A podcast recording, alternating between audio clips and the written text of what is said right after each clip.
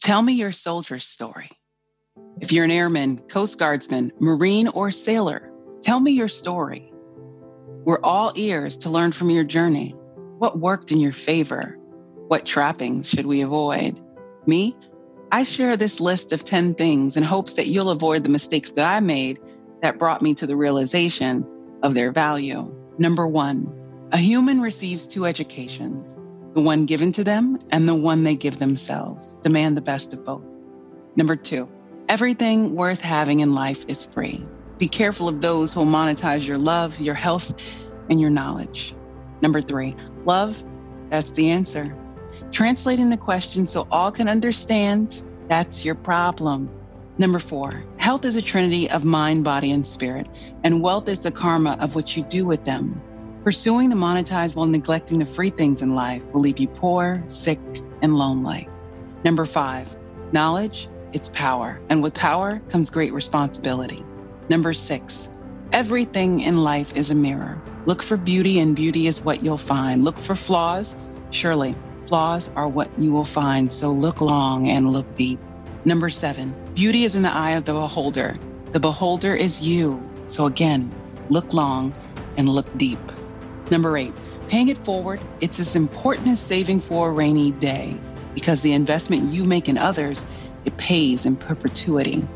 Number nine, truth, facts, and principles are constants that change. So never be so tied to constants that you can't change. And number 10, the list of life is never complete.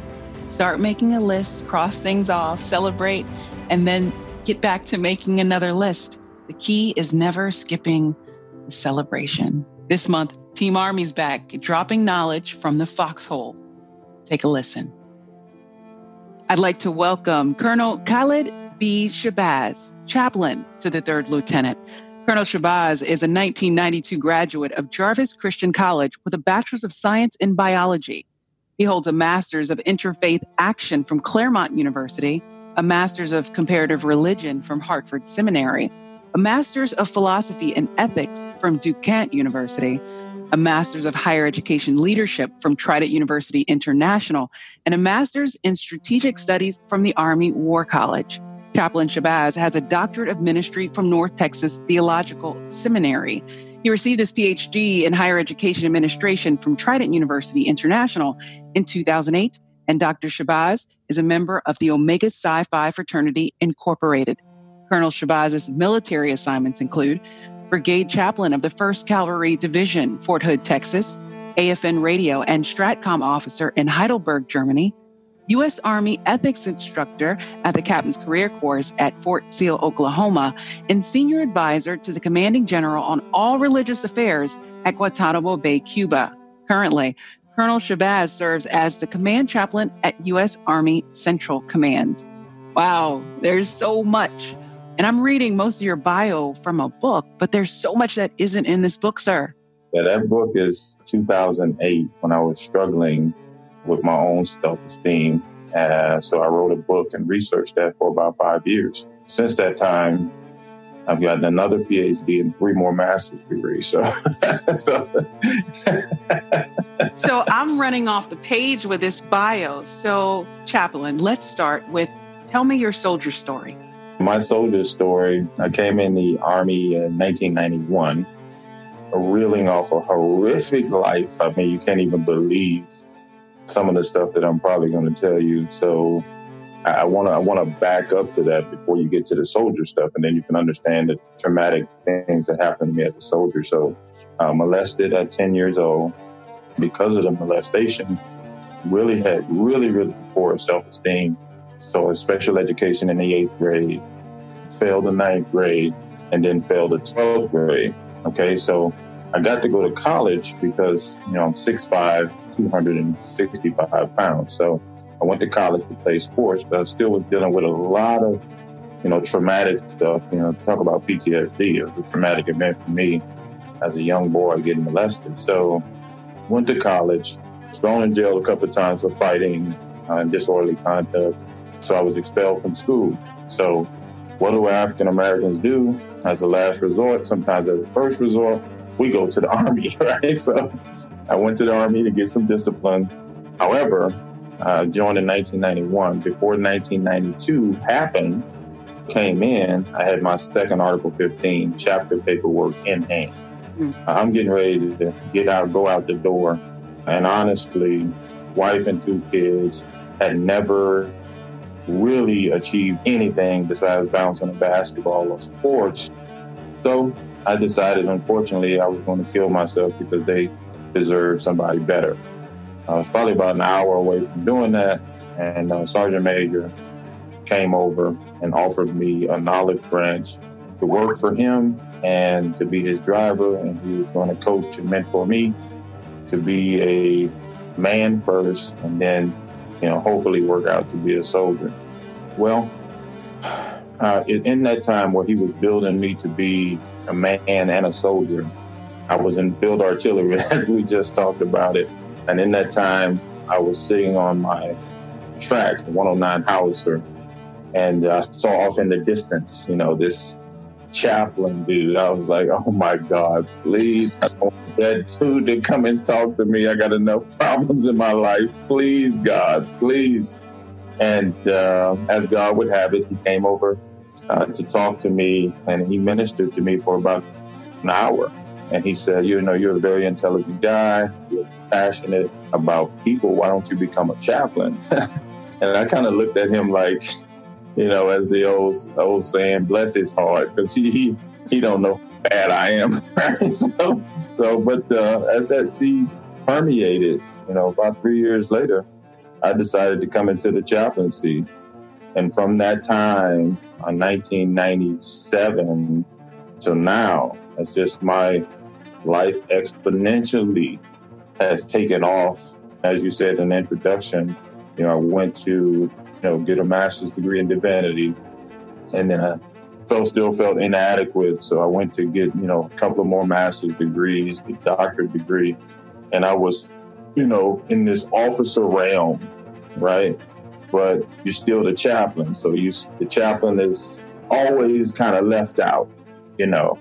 So the old problems with self-esteem was coming back and I'm like, I'm not really on the team. They only call me when somebody's in trouble, when somebody needs to, you know, be counseled. You know, I'm not really a part of the team. I'm not part of the, the structure. So I was going into a tailspin. So this time, you know, as a as a, a older person, I decided to research on self-esteem. So that book that you have in your hand is five years of research about self-esteem. And so after I, I garnered some self-esteem, I decided to go back to school and get another doctorate and two more master's degrees, just trying to build my self worth. And so that in itself is my story of my soldier story. that's that's amazing. And there's a lot there. I think the way we always frame it is there's a lot there to unpack, right, Chad? Yes, yes, that is. Yes. So I I often refer to the NCO officer relationship as two halves of a whole. And when you're in command with the XO, holy trinity. And I never interjected into that the chaplain that is always That's a right. step or two behind the commander. Right. What is That's the right. value of the chaplain, the role, the advisement to every commander? Well, I, I think what commanders have to realize is every chaplain in that organization is probably the most educated person in that command every chaplain in the Army has to have the minimum of a master's degree. Okay, so by not incorporating the chaplain, and I'm not saying the chaplain can stop all suicides, but at least he or she is a preventative measure. But the, but the chaplain has been minimized. You know, I liken the chaplain to a kicker on a football team. Nobody ever pays attention to him or her until it's the last second and they need to kick the ball through the uprights and if he makes it, he's a hero. If he doesn't, the chaplain is worthless, right? Uh, chaplains come in older, so we may not be as good in PT as the young, you know, lieutenant or captain. So again, another part of being marginalized. If the commander could sit down and actually tap into the chaplain's brain, man, what an asset he could be for that command. Hmm.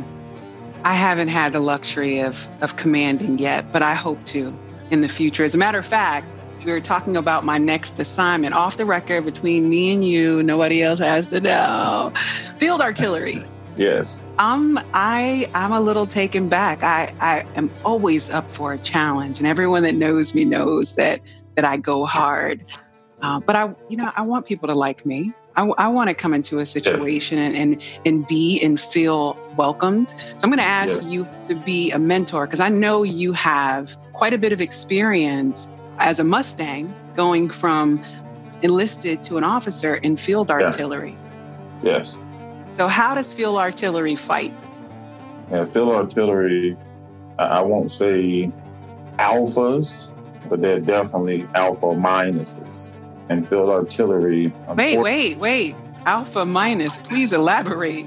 Yeah, alpha minus. You got you got your special forces guys, you got your infantry bubbas. They are absolutely alpha dogs plus macho machismo. So field artillery is just a little step down from that, right? They are competent in what they do, but they're still physical people, right? And you can be mildly competent, but you have to be physical, right? You know, this is this is the army. This is the unwritten rule in the army. So you can go in there as an outsider, you know, like I did as a chaplain, because I was field artillery before, but I went in as a chaplain, and I was a big physical dude. Get out after do PT. You know, even if you're not the fastest person or the best person, you're out there sweating and grinding and you're not you're not complaining, as we say. They always say, "Give me some cheese with that wine." You know, if you're a whiner, no matter what the situation. And I, I nobody knows this, but I'm a little prissy, right? I, I, like to, I like to be a little clean, but in the field, I was just I just bared it out, you know. And when I got back home, I was like, "Oh my God, I never want to go out there again." But you know, when when you're dealing with the field artillery, you know, there's no room for whining out there. They'll, they'll push you aside. You know, honestly. So you just you just stuck it up, as we say in the army, and go on with your life. Go back home, and you know, cry about it when you're at home. I hear you. The message is getting through, chaplain. Yeah. Let's do this. What's the advice? New officer coming into a unit, staff section. Get my mind right. Get my mind right. You're, you're coming into a new unit. It is super important that you understand who you are. And, and, what I mean by that is you, you have to be authentic to yourself. Let, let's, let's unpack that. Like, I know for myself, I have a learned disability. So, uh, being authentic to myself, I can't go around, you know, if the other officer reads a book and it takes him 30 minutes, I can't get all down on myself because it's going to take me four hours and I got to read it over and over and over again so I can understand it. I got to be authentically me and say, okay, he's he's a superstar. He's a superstar. I'm gonna have to go home and study this thing, tab this thing, and understand who I am. So the next day I could be confident, right? Understanding who you are authentically is, yeah, it's like in field artillery units, and this has nothing to do with morality. They big drinkers, right? If you don't drink, don't compromise the self to be one of the folks. I used to sit with them while they drank. I used to sit with them while they did big cigars. Hey, chap, man, come on, man. You one of the guys, man. You know. So anyway, I never compromised that. Hey, I love you guys. Let me hang out with you guys, but I'm not doing that. So my, my point to that is if you don't understand who you are, those in any profession, they'll eat you alive. And you're depressed, then you're lonely, and then you're, you, are so compromised. But you compromise and you're lonely because you're inauthentic to yourself. When you understand who you are, you can walk in there as an African American woman and say, This is who I am. I'm not a marathoner. I don't do 10,000 push ups because I'm trying to be one of the guys. I'm do my best and be who I am. And, and lastly, you guys know more than me. Please teach me. Let me be humble enough to receive the instruction you're going to get. Culturally, we don't want people to think that we're dumb. So we miss a lot of information by not being humble enough. That now see, that's what humble is. Miss a lot of information that let somebody teach us, even if they're the same grade as you, to let them teach you so you'll be confident enough to stand before your commander your troops when it's time to show that that you, you're worthy of the position. And so I've had people who were even the same grade as me. I call other colonels now, like, hey man, You know, I don't understand A, B, C, and D, and they probably on the other end of the phone like, oh, he's calling me again, right? But I understand who I am, and I need the information, and I need to be confident. So, you know, you got to be humble enough to do that. I think that's important because everybody has talent, everyone has value, and everyone yes. has something to contribute to the fight. And it may take a little longer for you to identify what your tool or what your contribution is. And it's okay to wait. It's okay to take from the table while everyone has their contribution out for the taking. And, and when that opportunity comes for you to contribute, it'll be when, where, and basically how they need it. Yeah, well, one, one of the things Albert Einstein said, which is phenomenal, he said, everybody is a genius, right? But you got to know what you're a genius in. Like LeBron James can't come as great as he is as a basketball player. He can't come and be an imam right now because he hadn't been trained. So I'm greater than him in that sense. I can't go out tomorrow and play against the Houston Rockets and try to beat him. That's his field. That's who he is. So that's what I'm talking about going to this principle of authenticity. Once you understand who you are, I don't walk around with bad self-esteem because I'm not I'm not a commander. I can't do what commanders do. I'm not a commander. I've not been trained in that. Right? So I don't go out and give detailed battle plans and send people different courses of action on the battlefield. That's not who I am. I'm a chaplain. I do religious support plans. You know, I take care of people. I do services. I'm good with that, right? Because that's who I am. And so a lot of people just have a lot of self worth problems because they want to be somebody other than who they are. So yes. when a warrior comes to mind, whether that's a sailor, soldier, marine, airman, even coast guardsman, most people don't think warrior equates to chaplain. Right. The mental picture the average person gets of a chaplain is meek, godly man, quiet. That's yeah. that's not that's not you. That's not me because uh, one, one of the things I wanted to do is transform the position of the chaplain into a warrior. You know, when you read in all of the scriptures, whether Bible, Quran, or Torah, you know, the prophets were not meek in the sense of I'm just going around, you know, praying for everybody. You know, sometimes they had to be very strong, super intelligent, and very wise people. And you know, in the army, we call it leading from the front. You know, I, I just want to be meek and humble. Meek and humble doesn't mean being a trailer in the rear. Meek and humble is sometimes using your resources to get people where you are. And to get people where you are, you have to be out front. And so when you see me on the treadmill and you know lifting weights, that's where my soldiers are.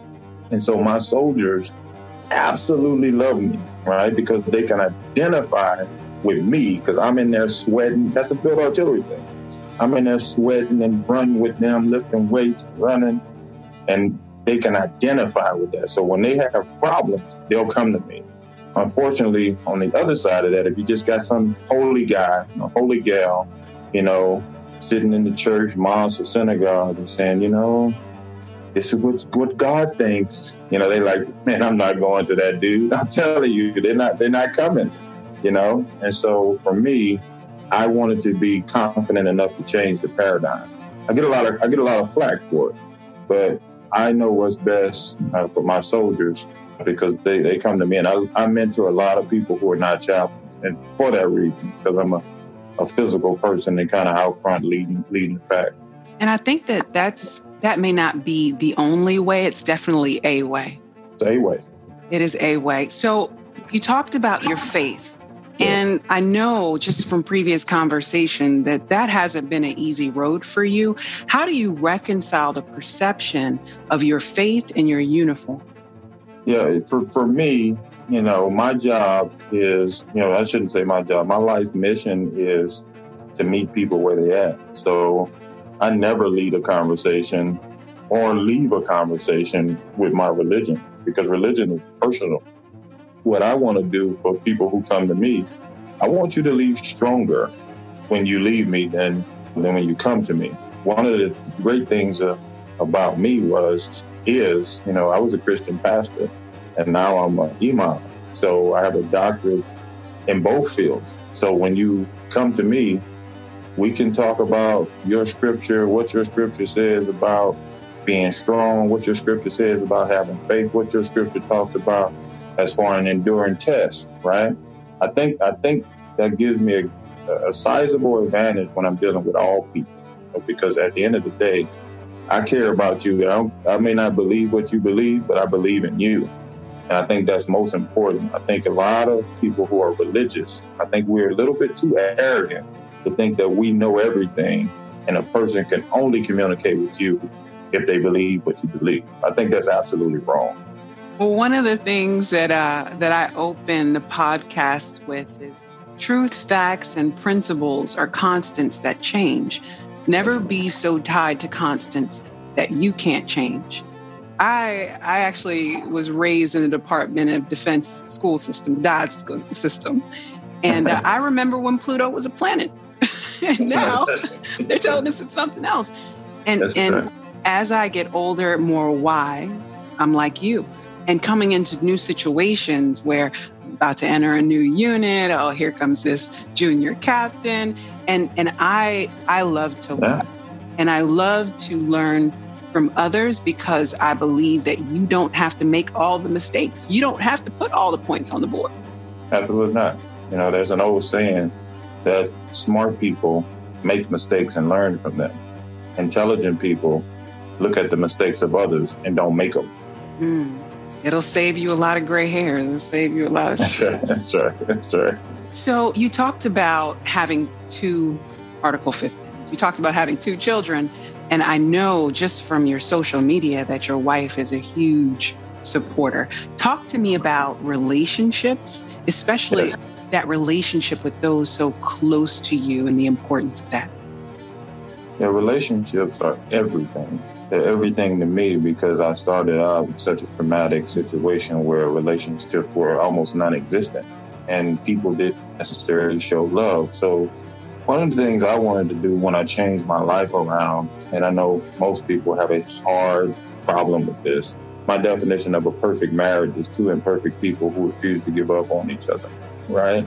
And so, as a husband, you know, my job is to tender and care for my wife. You know, some guys would probably throw up, but I don't criticize my wife.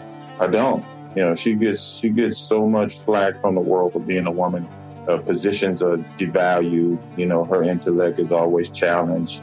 You know, I want to provide a source of peace for her when she comes home. You know, I want to cater to her. I want to serve her and do everything I can for her. So in relationships, you know, I, I, think you have to do what the person needs, right? It shouldn't be about you. And don't get me wrong, I had to learn from that. Same thing for my children.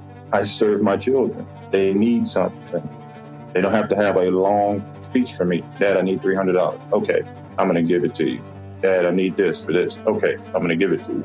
You know, it's amazing to me how nice we are to others, right? But our own, we get these long speeches, such disappointing in you, why you didn't do this.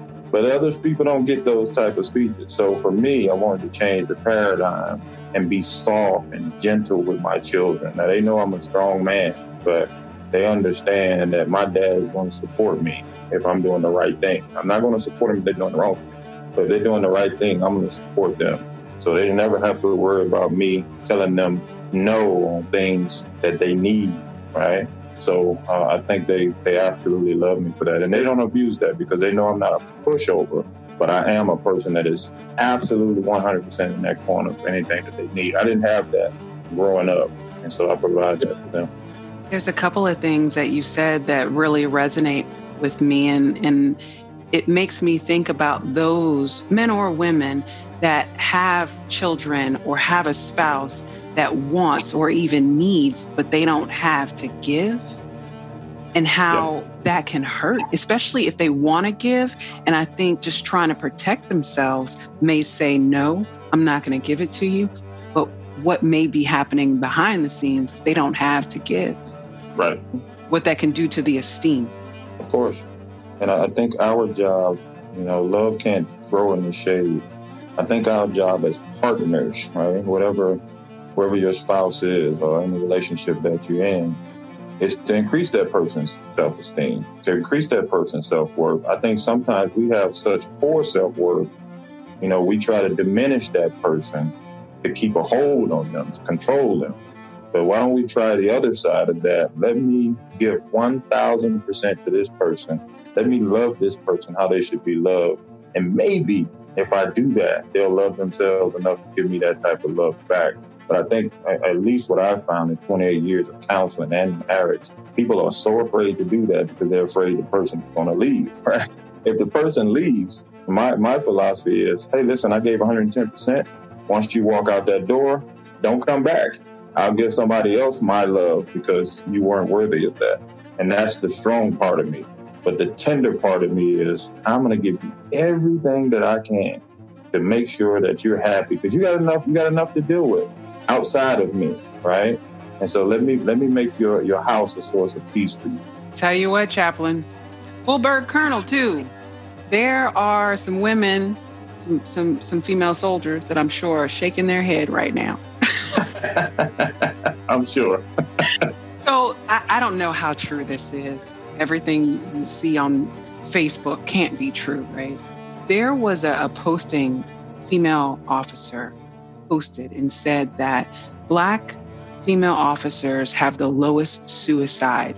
I don't know how true that is, but I know coming up on on some opportunities to create awareness for suicide prevention and you yourself have some speaking engagements in the near future what's what's the message that you're sending that isn't just words on a paper and you know in front of a mic at a podium but the message that you really want to get through the message for me is being authentic to who you are. Now, you, you have to find out who that is. You know, everybody say, I'm just doing me. And my question always is, well, who are you? Right? So my, my message is always, it's like the book you have in your hand is about self-esteem. If you never had self-esteem, you don't have self-awareness. If you don't have what we call in the academic world locus of control, which means autonomy over you, you don't even know who you are, so you can't be who you're supposed to be. So what what I do is I show people the realm of possibility, right? I'm just a guy who was in special education in the eighth grade who is now full colonel, with two doctorate degrees, five master's degrees, author of four books, and still out here grinding. I'm showing them I'm just a regular guy. You know, it's nothing special about me, but my work ethic and my goals. So Often I tell the young guys that I'm talking to, and this, this applies to everybody. I said, I can bet you, I don't even know you. I can bet you you waste at least six hours a day. At least, because they always say, man, when do you sleep? As a matter of fact, I had a conversation with a officer, and he, he asked me, he said, when do you sleep with all that education? You know, I sleep as much as anybody else. But those six or seven hours that you're wasting, I'm probably working, right, throughout the day, right? And guys watching basketball games, people are doing all kind of stuff. I said, this is my this is my proposition. If I can take three of those hours that most people waste of the six hours, my my life would exponentially change, and that's what I did. So when people are watching, you know, the basketball game, I'm probably typing the paper, right? Just because if I'm dreaming, just think about this. I'm watching people in the NBA who have achieved their lifelong dreams.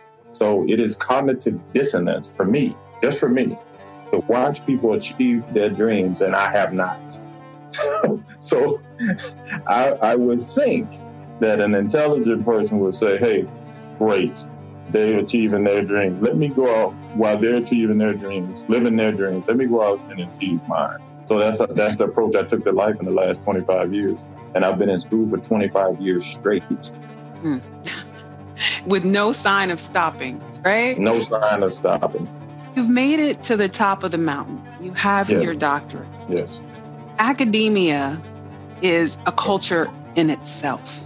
And I yes. know you said that you advise those that are in pursuit of a PhD or even a master's degree.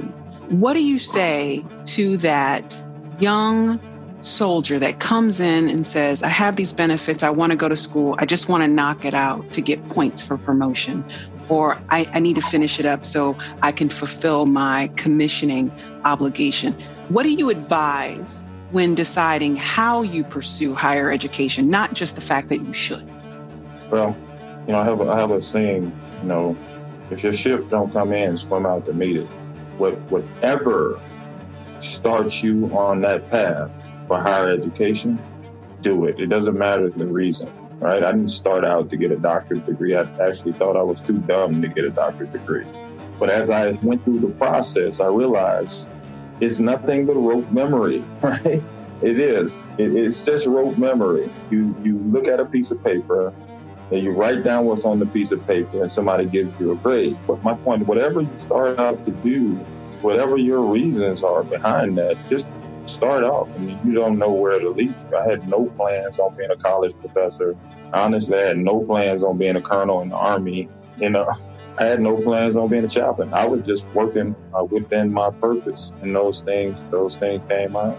So I know with the constraints and the pandemic, I've kind of deviated to an alternate course of action with my education. But part of the the mission of this podcast is to expose those who are contemplating higher education to continue along the path and look for opportunities that aren't right in front of them, that aren't you know immediately in the education center on a poster, but to seek yeah. opportunities that put them in environments that prepare them for that transition, whether that be just you're, you're, at, you're at the end of your time of service, or even if you're about to retire, because the mindset that soldiers have, the mindset that service members have, serve the private sector so well but you hit those glass ceilings because of educational limit. So that I'm gonna get off my soapbox and just ask you what's what's next for you?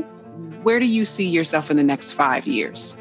Well, as amazing as that, that question is, for me, you know, my my goal is to be a college president, right? That has always been my goal in the last 10 years. However, I've been moving and been so fast up the ranks in the military. Only God knows what will happen next for me in the next five years, right? So if I have to say, I want to be a college president at a HBCU uh, because when I went into Jarvis Christian College as a young 18 year old, I didn't have an SAT, I didn't have an ACT, I had a 1.99 grade point average, and they accepted me on remedial status. So I want to give back to institutions like that. And when I went back there to speak, it's amazing. A guy who was expelled from the school come back with, I mean, mounds of education and mounds of accomplishment, but they gave me a chance. So it would almost be hypocritical for me, my mind, not to go back there and serve, serve in that capacity to help those young kids who were just like myself. I mean, totally lost, had no clue about life, on anything. They accepted me, and I'm here today because of that. I love that. And that's mission and that's purpose. Yes. That is mission and purpose. Wow. So, are you tied to Jarvis? I think that's the million dollar question because you never know who's going to hear this interview, sir. Yeah, I'm not tied to Jarvis. I mean, talk, I've been breaking a lot of barriers in my life, but to go back, it, it would be more problematic for them than to me uh, because Islamic dude, you know, and, and somehow, you know, stereotypically, they would say, oh, well, we can't let an Islamic dude be the head of Jarvis Christian College, right? So, because it's a privately owned institution. I think that could be a great resource for them. I would be their biggest cheerleader, but they have to get over those barriers, just like the Army had to get over the barriers of okay, we got a Muslim chaplain. Who's going to listen to him? Who's going to talk to him? You know, the Army had to get over that. And so now I'm serving in a three star command. It's never been done before. It was the first Muslim division chaplain, first colonel in the United States Army history, where all the service history never had a my rank. So I think if the school can get over themselves of what they think of me as opposed to what they see of me, then I could do it. And I would I would be tied to Jarvis because you know uh, I love Jarvis College, Jarvis Christian College. So while I have you, I'll ask you this this last question: What's the value proposition? You have experience, extensive experience in the Christian faith. You practice and and currently minister as an imam in the Islamic faith. Why should a sailor, why should a commander seek out guidance from you or another imam if they want to communicate or bridge culturally? Where's the value? The value is I can get into places they can't get into. And one of the great things about being an imam, an American imam, with the culture of Christianity on my side, I can talk to the commanders. And like last year, I met the king of Kuwait and all of the emissaries and all the guys from the embassies and I can speak the language. We're not just talking about Arabic. I can speak the cultural language of just the simple greeting of Assalamu alaikum or, you know, talking about some of the nuances in the Islamic community that the commander can't speak because the commander doesn't even know about those. So, you know, everything in my life or probably in yours, uh, I see it as a holistic thing. It's about interpersonal relationships. You know, years of deals may sit on the cabinet, but you have a guy like me who comes in.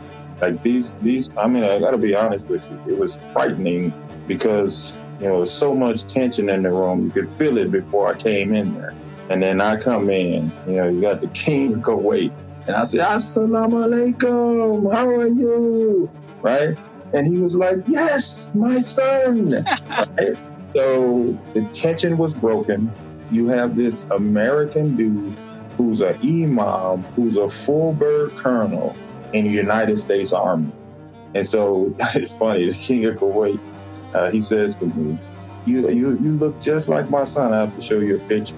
And I said, uh, sir, if I was really your son, why don't you leave me some inheritance? so, yeah, but those, those relationships make things easier from the Islamic side, I can serve as a, a huge asset. And then to my Christian brothers and sisters, you know, I go and speak at churches all the time, and I speak the language of the Christian, and so I can bridge the gap. You know, I wrote a book on Islam and Christianity, a roadmap of peace, of the similarities between Islam and Christianity. And then, you know, I've, I've written books with Christian authors. You know, so I, am just I'm just a guy in the middle of the road trying to balance these two worlds for people. And uh, I've been fortunate to be able to do that.